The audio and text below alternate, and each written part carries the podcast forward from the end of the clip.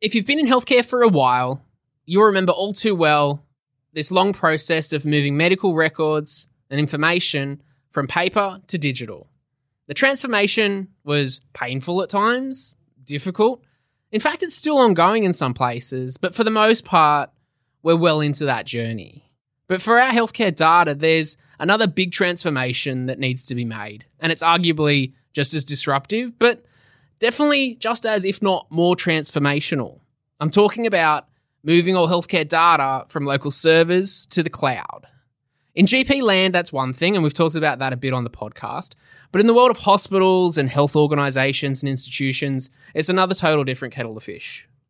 Well, my guest today has been tasked with that very responsibility of helping more healthcare companies and hospitals realize the benefits of shifting their digital medical records to the cloud. I'm talking with Jeff Smoot from Infomedix. And in this chat, We'll explore that whole transformation of paper to cloud, and we'll also explore the concepts of co design, and we'll touch on some of the prerequisites for success in digital health, and lots more. It's going to be a good one, guys. Let's make it happen. Welcome to Talking Health Tech with Peter Birch, a podcast featuring conversations with key players and influencers to promote innovation and collaboration for better healthcare enabled by technology. With me today is Jeff Smoot. He's the CEO of Infomedix, who are enabling healthcare organizations to access clinical and administrative data in one place and in real time. Jeff has loads of experience in healthcare in Australia, including previously as managing director for Asia Pacific at Cerner, healthcare industry director with Fujitsu Technology Solutions, and vice president of Asia Pacific at Allscripts. In his current role as CEO, Jeff has the responsibility for the leadership and overall success of Infomedix. Hey Jeff, how you doing? I'm well. How are you? Really good. Thanks so much for joining in the studio. Absolutely. Looking forward to it. In person. Fantastic. Here I am in the flesh. In the flesh. 4D. 4D. Yeah, the, the, real D. All right. IRL, as, as the kids say, yeah. in real life. Hey, look, I gave a really high level overview and, and some know your background and experience, but it'd be great to get from your perspective, your background, and what brings you here. Most of my professional career has been in the electronic medical record space. I actually arrived in Australia oh, over 30 years ago with a diagnostics company and had been on the ground here for about three or four years and was approached by someone looking for the managing director role for Cerner. Cerner had just recently won head of agreement with two other pathology medical record providers for the state of New South Wales and had started some initial implementations and wanted somebody actually that didn't have the technology background per se, but definitely had the health industry, health mm. market experience to come in and lead Cerner into Australia and expand it out into Singapore and Malaysia. Then went with Fujitsu, as you indicated, on the SI side and helped them develop their health industry vertical. Then off the back of that, Fujitsu developed some other industry verticals using that as the model and rolled that out across Australia and New Zealand and then got involved with Tokyo at the home office and helping roll that strategy out and defining that strategy into some other targeted countries that they wanted to expand their health practice into. And then joined Allscripts back here in Australia and was involved with the Allscripts organization, helped them respond to a, a major state tender at the time.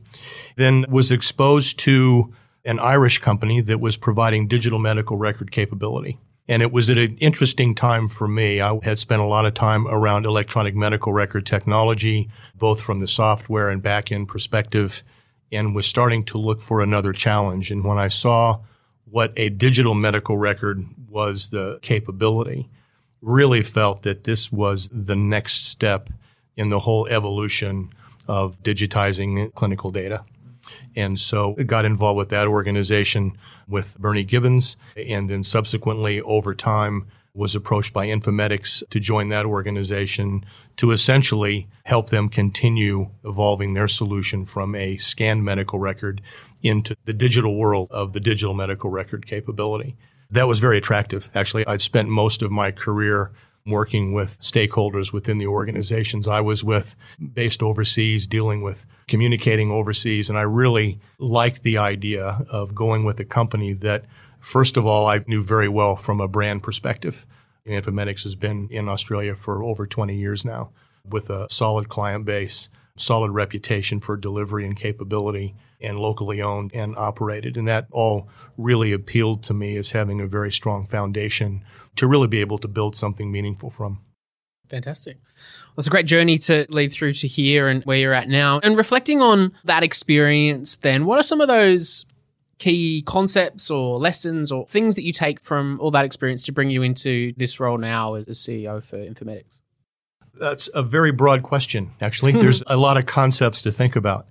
I think the primary concept is technology is really about people. It's very easy to get stuck. I think it's just human nature to get stuck in technology for technology's sake, for the bells and whistles, so to speak, and losing sight of what is it supposed to accomplish? What's that technology supposed to do in helping someone else do their jobs better, easier, provide better outcomes? And I think along the journey, the difference between electronic medical records and digital medical records, if you think about electronic medical records, the traditional solutions that are out there, most of them started in the 70s and early 80s. There was nothing else electronic to have to interoperate with. They were pretty much in and amongst themselves and focused very much on the acute space because that's where all the attention in terms of quality of care, in terms of cost containment in delivery of care, that's where the big focus was back in the 70s and 80s and into the 90s. That's what it was all about.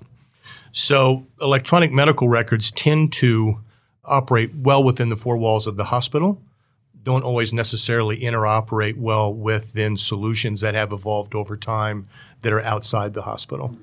Uh, we start getting into the digital capability, different technologies, more fleet of foot, uh, a bit more rapid. It is that next step in the EMR. And in our case at Infomedix, we refer to it as the clinical viewer. We're digitizing forms that hold the clinical information and storing it in a way that's easily accessible, interoperates with other solutions. So it makes us relevant not only for the acute care space, but all of the really emerging segments in health, such as hospital in the home, community health, residential aged care. There's been a transition in focus over the last few years out of just the hospital and trying to tie the different segments together. And we, are kind of the glue behind that in being able to collect patient data from various systems, various segments, and putting that into a single patient focused digital chart that can then be easily accessed by the folks that have to access that information. Yeah, okay, cool. And help me out here because I'm a dude that came from the background of technology and primary care, and it's like the good old practice management system sits in the little GP clinic there. But then in the hospital world, you've got your EMRs and your EHRs and your DMRs and other acronyms. So before we get really stuck into all of that, and you touched on a bit of it, the EMR being in the four walls of the hospital and then you being the glue for everything else and all these emerging areas. But is a lot of it semantics when people talk about EMRs and EHRs? And when it comes to digital medical records, the differences there, or what are the nuances and stuff? I think it is more than semantics. I think some people do get caught up in the mm-hmm. semantics and they say one thing when they mean another, not really understanding it. But there are significant differences. I mean, electronic health records are things like My EHR that's taking the subset of patient information and making that accessible across a region, geography for population health management and for trend analysis. It's the EMRs and the DMRs that feed information into an EHR that has a broader objective in terms of disseminating that information. Like I said, the electronic medical record is primarily focused on the four walls of the hospital, has a long history, and the DMR is a bit more fleet of foot, very highly interoperable, and is probably more relevant in reaching across the health spectrum. It's also interesting in looking at how these solutions have evolved as well in terms of the value proposition in terms of what they are providing. We were talking about the concept being about people, not so much about the technology. When you look at the original electronic medical record capabilities and still pretty much the same way, it wasn't about the user, it was about the technology.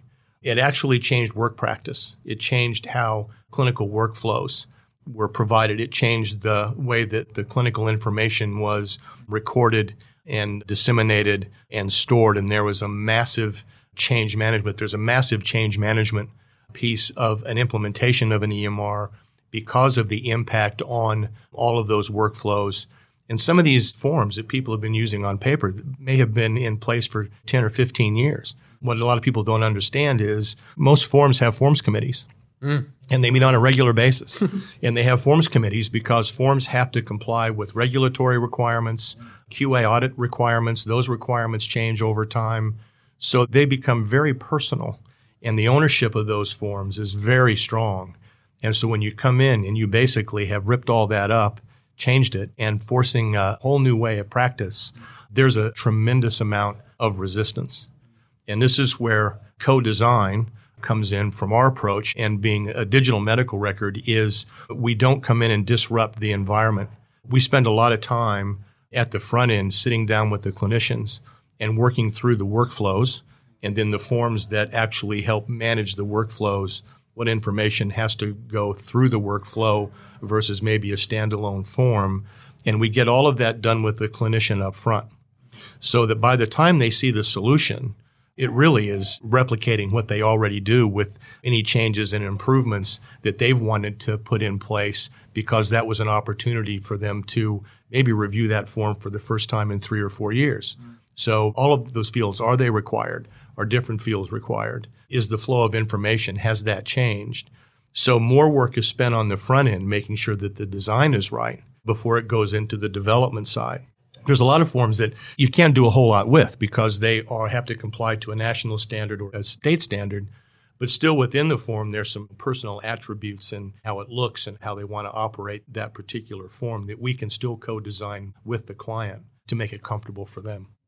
Interesting. And with the concept of co-design, I want to get into that a little bit more. When I think about sitting down with clinicians and working out the workflow, that makes a lot of sense for me. Going back to looking at the GP primary world, where the person that's buying the practice management system within a little GP clinic is often the end user of the solution. Whereas when you go to a hospital world, it's the decision makers around it, not those that are using it in the end. And like you say, they're designed for like in the earlier days are very much around the information that's obtained and not too worried about how it's obtained, like the end user that's capturing it. So when you're co-designing with clinicians, how does that work in a hospital setting where those clinicians aren't the ones that are making the decisions and the buying around it, that you actually get that kind of buy-in? If you look at the users of an electronic medical record solution, it's primarily the nurses and the technicians. So that information that they're collecting is being used by you know, all kinds of people in the organization. It's being used by the specialists. It's being used by the nurses. It's being used by management and administration. It's being used for people that do the coding to make sure the coding stacks up so that they get the reimbursements right that are required, be it public or private. Yep. So it's important because we are capturing clinical information that is used in a multitude of ways to make sure that it is captured properly, that it is being used properly, and that those workflows in treating the patient through a care plan, be it oncology, be it cardiology, be it maternity, is done so in a manner that the clinician feels very comfortable that they are collecting the right information, recording it properly so that there's no quality of care issues. And they have the confidence that then what they are delivering into the record is appropriate and being managed properly. And what does that co-design approach actually look like in practice when we say sitting down and working through with those end users about what the system looks like? Is it literally all sitting in a room yeah, it can be. And we've got clinical adoption specialists that have RN backgrounds. Our CCIO, Sue Hanson, was responsible for the quality assurance for a large nonprofit hospital group. And she was clinical director for that group prior to having the quality assurance role.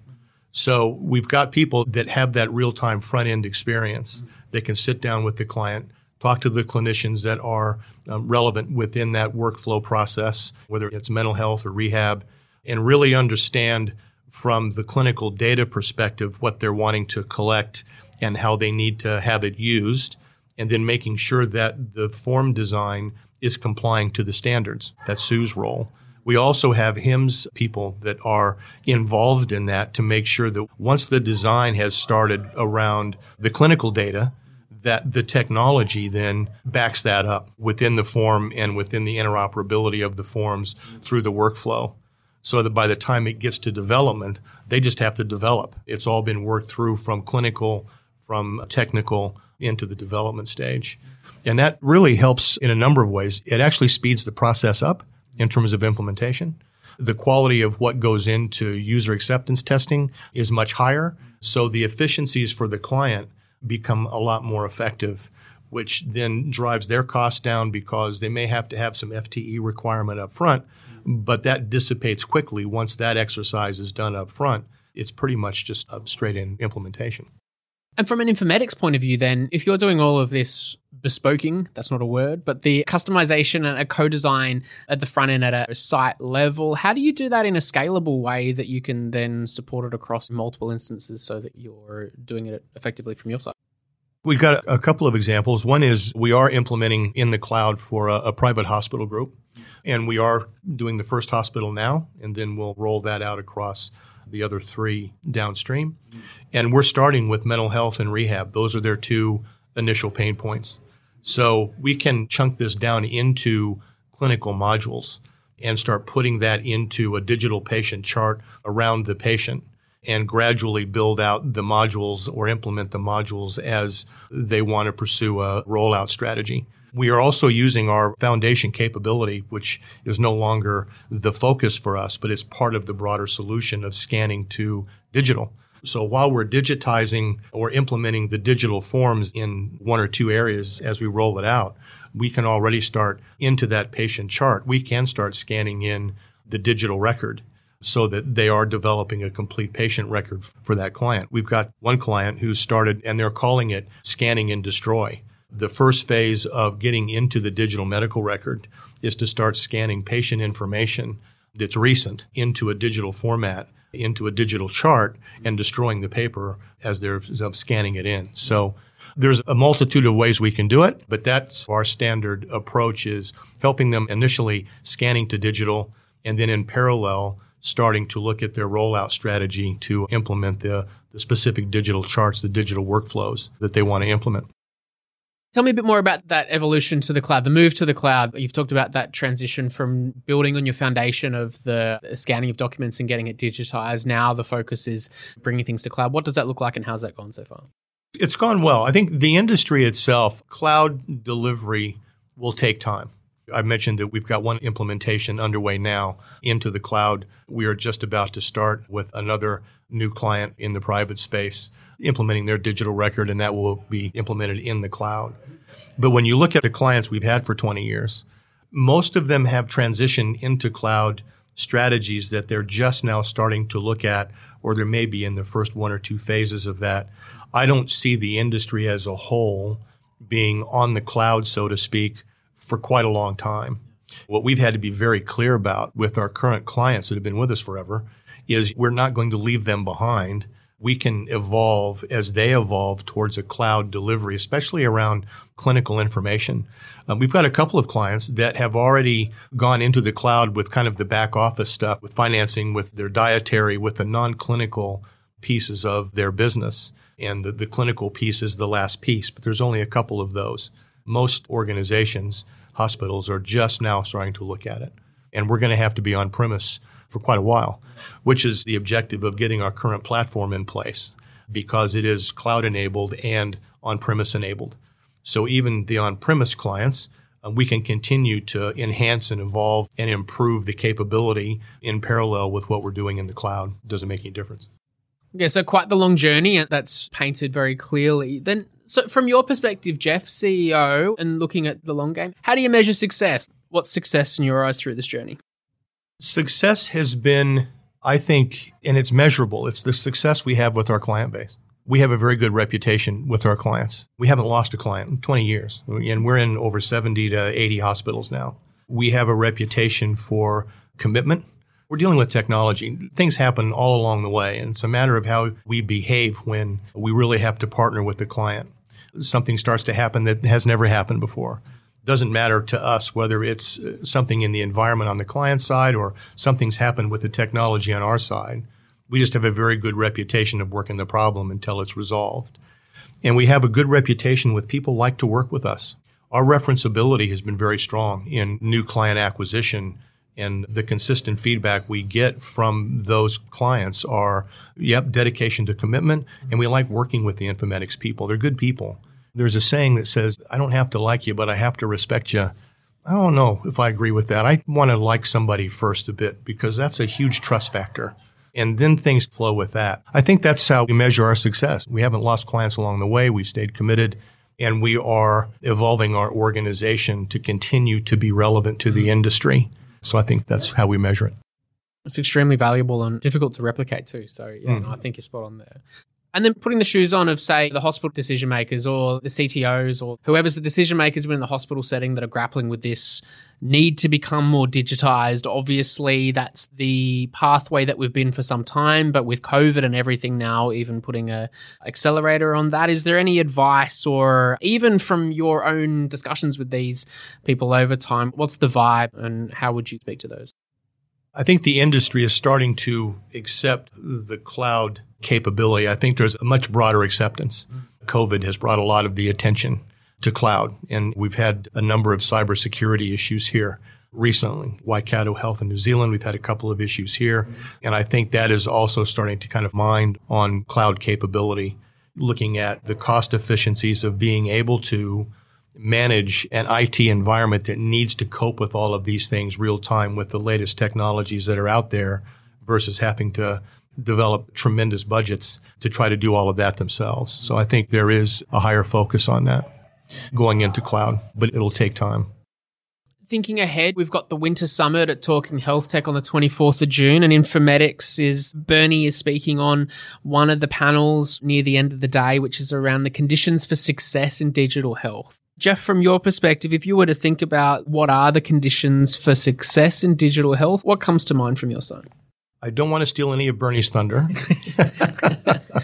but I think there's a couple of areas. One is standardizing what digital delivery is. So Australian standards and complying with the standards and developing the standards that will manage this and keep the quality of digital delivery focused. I think the other part of that is really developing a digitized, kind of a digital um, literate workforce. Nursing programs starting to really incorporate a strong emphasis on digital information and the benefits of digital information. Those are probably the two areas that Bernie will expand on and that we feel as an organization are two critical areas to continue to develop and, and enhance digital. If I can just circle back to the discussion around CIOs and the executives in the hospital and thinking about cloud and what it needs to take. I think that really understand the objective for why the organization wants to go digital. So again, we talked about cloud, but it's not cloud for cloud's sake. It's not digital solutions for the solution's sake, even uh, though they do have direct benefits in themselves in terms of rapid deployment, rapid uptake, those kinds of things. It really is about the data. So when us as an organization, and I talked about Infomedix being kind of the glue, gets back to that single source of clinical data that can be collected from various sources, accessed by various sources, and into a centralized place. Really understand from a CIO, CTO, CMIO perspective, CNIO perspective, what's the clinical objective of going digital, and make sure that that is used as then the foundation of rolling out a digital strategy and a digital implementation program throughout the rest of that organization. That really has a very strong impact on the clinically led co-design approach because everybody understands the bigger picture. It doesn't get boiled down into the weeds, which is where a lot of these implementations begin and where they stay. Mm. And then the true value is never maximized, is never realized. No, totally. Lastly, Jeff, looking out into the horizon, thinking about what's ahead for Infomedix, what can we look forward to coming from you guys over the next six to 12 months? We're just staying focused on our client growth. We have a lot of enhancement work to do based on things that our, clients want to start to utilize with our solutions. So very focused on, on client support, client growth. Looking at partnership opportunities. We've just signed a partnership agreement with an organization called Swiftqueue out of Ireland. They provide telemedicine capability, an online appointment scheduling capability that we can wrap the digital medical record around to capture that data as part of the, the patient information. Looking at acquisition opportunities, we acquired a, a technology um, organization called Clinivid last year, which has a, a very strong multidisciplinary teams solution that we're now working very closely with with a couple of our clients in our client base and building that out to further capture the right information, provide that tool to the right people around a multidisciplinary team, and wrapping our digital patient chart around that to to then have that capture all that information into a centralized record. So we've got a lot on the boil over the next six to twelve months. It sounds like it. And I'm interested too on the Clinivid acquisition and what that looks like over a longer period of time for Infomedix. I think you were suggesting that it's not like two isolated products operating separately. It's almost like a tight integration between the two to complement each other. Yeah, and we're well down the path on that. Mm-hmm. We've just about completed the integration exercise. Nice. And yeah, it's been nice to have a couple of our clients that actually saw the value of that and have worked very closely with us. And again, this is a perfect example of co-design is being able to have the clients help you take a look at a solution, make sure they think it makes sense, that we just don't think it makes sense. And you get a pretty quick tick in the box one way or the other. And then they've worked with us very closely in terms of that integration and how to build that out to make it very relevant for their own environment.